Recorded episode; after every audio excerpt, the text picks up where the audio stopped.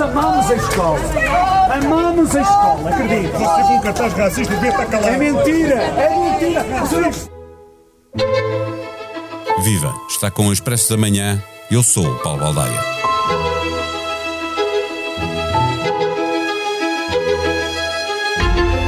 Vai longa, a luta dos professores durou todo o ano letivo e acabará por ir até ao fim das avaliações e dos exames. Manter o apoio dos portugueses não tem sido fácil, porque muitas das greves acabaram por ter como consequência a impossibilidade dos pais deixarem os filhos na escola, fazendo com que muitos deles tivessem de faltar ao trabalho. Mais do que isso, depois de dois anos de pandemia, este ano letivo foi também parcialmente perdido para os alunos da escola pública por causa da conflitualidade laboral com que foi vivido. O slogan Lutar também é ensinar sofreu o mais forte revés neste 10 de junho, quando o Primeiro-Ministro e a sua mulher, Fernanda Tadeu, reagiram a um cartaz insultuoso em que António Costa aparecia retratado como um porco. O cartaz já tinha aparecido noutras manifestações, mas o facto de ter sido usado em frente ao político insultado despertou uma indignação adormecida. De todos os sindicatos, dos comentadores, à direita e à esquerda, surgiu a condenação. O protesto tem limites, os insultos, o racismo não podem ser tolerados. Quem quer ser respeitado dá só respeito, e se é respeito que os professores pedem, no Dia de Portugal falharam. É tempo de recordar pelo que lutam os professores e quais são as reais hipóteses de levarem a bom porto algumas das suas reivindicações. Neste episódio, conversamos com Isabel Leiria, a jornalista do Expresso, que acompanha o setor da educação. O Expresso da Manhã tem o patrocínio do BPI, patrocinador oficial das seleções e do futebol feminino. O mundo já está a mudar o mundo. Banco BPI, Grupo CaixaBank. Viva Isabel Leiria. A luta dos professores volta a estar no topo das notícias, desta vez eh, por mais razões. A polémica com os cartazes insultuosos para o Primeiro-Ministro prejudica a afirmação das reivindicações dos professores? Bom dia, Paulo. Um, ajudar não, não ajudam, não é? Isso é certo. Até porque qualquer pessoa reconhecerá que aquelas imagens que apareceram nos cartazes são, no mínimo, de mau gosto, até insultuosas. Agora é preciso dizer, dizer que FENPRO, tanto a FENPROF como a FNEST marcaram dessas, do uso dessas imagens no protesto logo no fim de semana e o próprio STOP acabou por fazer o mesmo ontem.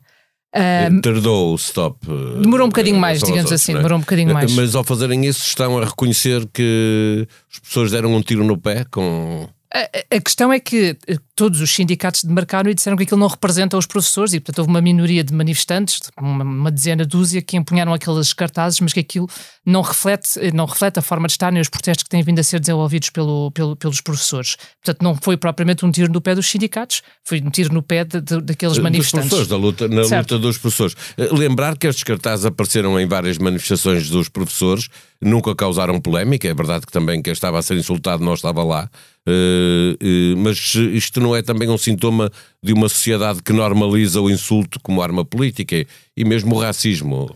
O, estes cartazes uh, apareceram de facto noutras manifestações, nomeadamente em protestos convocados pelo Stop, embora voltem, voltamos a, dizer que todos os dirigentes sindicais se demarcaram de, destas imagens. Um, agora, o, o, que aconteceu neste protesto é que estavam poucos manifestantes, não eram assim tantos no, no, peso da régua, e portanto ficou muito visível aqueles cartazes, até porque as televisões acompanharam o percurso feito por António Costa e pela sua mulher enquanto eram interpelados pelos professores. Sim, e, enquanto, e eles reagiram, não é? E enquanto isso andavam, deu, aqueles cartazes estavam sempre bem visíveis. Cartazes, não é? Sim, sim, isso, isso, é, é um facto. Agora, eu, eu volto a dizer, há que criticar aqueles cartazes, mas se calhar deveríamos estar a discutir uh, as razões do mal-estar dos professores, as consequências que isso traz para o ensino. Este episódio é para isso, mas não pode passar ao lado. Uh, obviamente, de, daquilo que aconteceu, porque a polémica ganhou dimensão porque certo. estava lá o Primeiro-Ministro uh, que era insultado e porque uhum. a mulher dele estava exaltada e resolveu uh, reagir. feito esse, essa, dado essa nota de que os sindicatos demonstraram que estão contra este tipo de atitudes e, portanto, espera-se que este tipo de cartazes não volte uh, às manifestações sindicais. Uh, vamos lá então lembrar o que é que uh, os professores reivindicam. Em abril, um inquérito a cerca de 10 mil professores e educadores dava conta que a grande reivindicação é aquela que os portugueses conhecem todos, dos 6 anos, 6 meses e 23 dias. É o alfa e o ômega desta luta? Será que com isso há acordo? Com isto mesmo que não haja mais nada é possível um acordo, sem isto não há acordo, como é que estamos? Sim, esse tem sido o grande mote da luta dos professores, aliás, desde 2018 a recuperação do tempo de serviço congelado e a eliminação das vagas e das cotas, pode ser que são assim as duas Uma grandes reivindicações. Está ligada, também, é? porque tem as mesmas consequências. É fácil de perceber porque é que estes são os dois temas que mais uh, preocupa os professores ou aqueles que eles mais contestam. Estes seis anos, seis meses e 23 dias e também a questão da, das cotas e das vagas fazem com que, na prática, muitos professores que estão na casa dos 50 anos, e são a maioria dos professores que estão a dar aulas, estejam dois escalões ou três escalões até abaixo do que aquilo que deveriam estar na carreira. E o que é que isso significa na prática? Que recebem salários mais baixos do que aqueles que era expectável e que depois, na hora de se reformarem, também se vão reformar com uma pensão mais baixa. E, portanto, isto vai diretamente à, à carteira do, dos professores e é uma, e é uma situação que, que é fácil de perceber porque é que tem levado a tanta contestação. Agora, aqui a questão é que também o governo tem-se mostrado inflexível em, em, satisfazer esta reivindicação. Nem sequer parcialmente, não é? Porque o, o Presidente da República meteu-se ao barulho, eh, tem defendido que, que o governo deve estar eh, disponível para uma negociação, para uma recuperação parcial e faseada, eh, mas nem isso neste momento está em cima da mesa. Sim, fê-lo parcialmente quando devolveu dois anos e nove meses. E, mas, mas a partir daí recusou também depois uh, voltar a, a, a, devolver tudo aquilo que é, que é aqui exigido, que é, no total foram nove anos de, de congelamento. E, portanto, por aí mantém-se mantém o impasse. Eh, não sei durante quanto tempo. Nós estamos numa situação em que, de facto, também já se nota algum cansaço da parte dos próprios professores, porque os protestos uh, são praticamente em contínuo. E, por outro lado, dos pais também, sim, porque no início do ano houve várias sondagens que mostraram realmente um apoio dos pais e compreensão pela luta dos, dos professores. Eu não sei se essa compreensão se manterá durante muito mais tempo se estes protestos se arrastarem, por exemplo, até ao próximo ano letivo, ou no caso de terem consequências no final deste ano letivo, que à partida não, não terão. Uh, porque há uma greve às avaliações e aos, e aos exames que foi marcada, mas na última semana nós tivemos conhecimento das decisões dos colégios arbitrais que decidiram fixar serviços mínimos que, à partida, acautelam. Para aqueles anos em que uh, é essencial para. Na verdade, para, para quase ciclo, todos, sim. Só, só as provas da frição do primeiro ciclo é que ficam de fora dos serviços mínimos, basicamente, mas tudo o que é reunião, reunião de avaliação do quinto ao décimo segundo, todas as provas finais, todas as provas de equivalência à frequência estão abrangidas pelos serviços mínimos.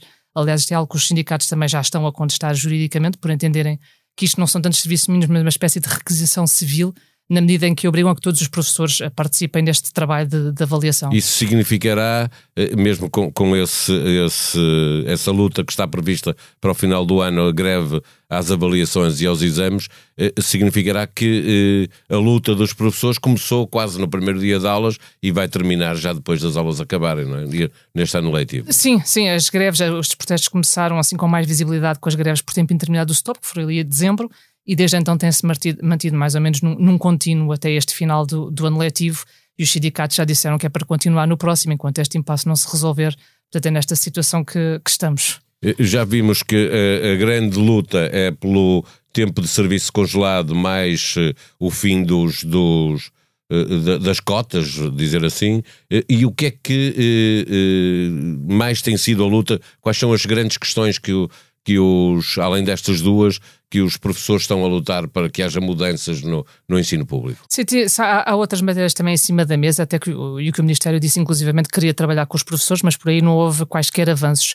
Tem a ver, por exemplo, com a, com a, burocracia que é exigida no, no trabalho dos professores diariamente, com o preenchimento de fichas, grelhas, avaliações, etc tem a ver com os horários de trabalho que vão muito além daquilo que está consagrado legalmente, uma vez que os professores depois vão para casa e têm uma série de horas para fazer a mais de revisão de trabalhos de casa, de preparação das aulas, correção do, dos testes, etc.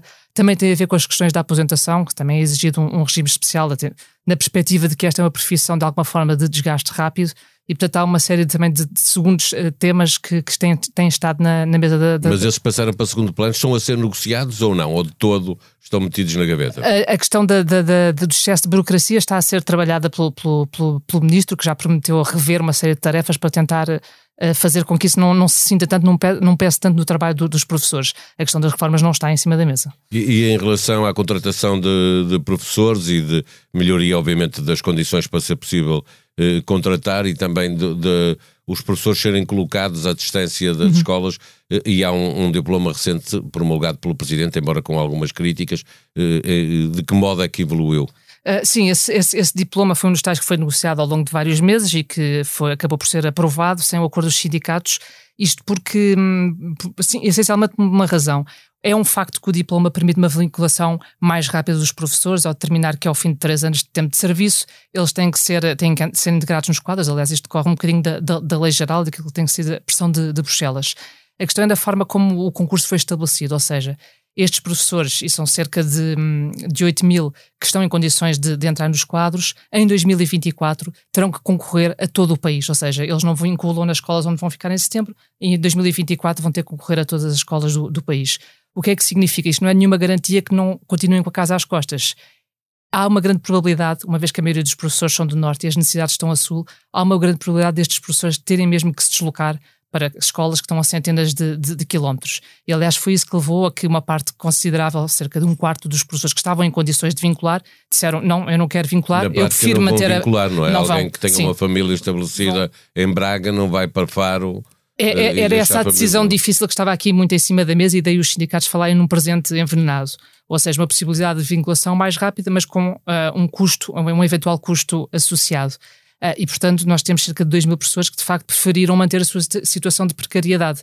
E, portanto, é essa a alternativa, não é? É, é ficar é continuar em contrato escola, e tentar a sua sorte mais perto longe, de casa. Exatamente. Tentar não vincular e, e depois ir tentando sim, é, vincular é, se sim. ficar perto de casa, senão Exatamente. É, é isso. com a precariedade, é? com a incerteza que está associada a isso, mas é manter a situação de contratado na expectativa de poder ficar perto da família. Nós estamos a falar de professores com 40 anos, com 50 anos, muitos deles com família, com casa já uh, comprada ou alugada e que, portanto, não querem ainda não querem continuar, não querem uh, apostar nessa incerteza de que é vincular a 200, 300 km de distância.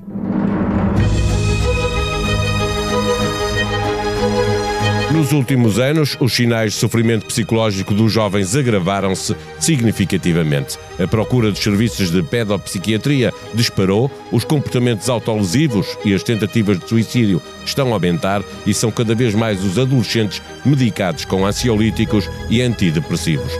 Ouça o novo episódio do podcast do Expresso, Que Voz é Essa?, numa conversa conduzida Joana Pereira Bastos, com explicações do pedopsiquiatra Augusto Carreira e o testemunho de Beatriz Oliveira, uma jovem de 17 anos, aluna do 11º ano numa escola de Lisboa. A desinformação corre desimpedida pelo campo de batalha mediático. Há uma contraofensiva ou não há uma contraofensiva? Em que fase está? A Ucrânia pede silêncio, a Rússia diz que está a esmagar os esforços de reconquista do lado de Kiev duas conversas de Ana França com o general Arnaud Moreira e o professor Bruno Cardoso Reis. A sonoplastia deste episódio foi de João Martins. Tenham um bom dia, voltamos amanhã. Até lá.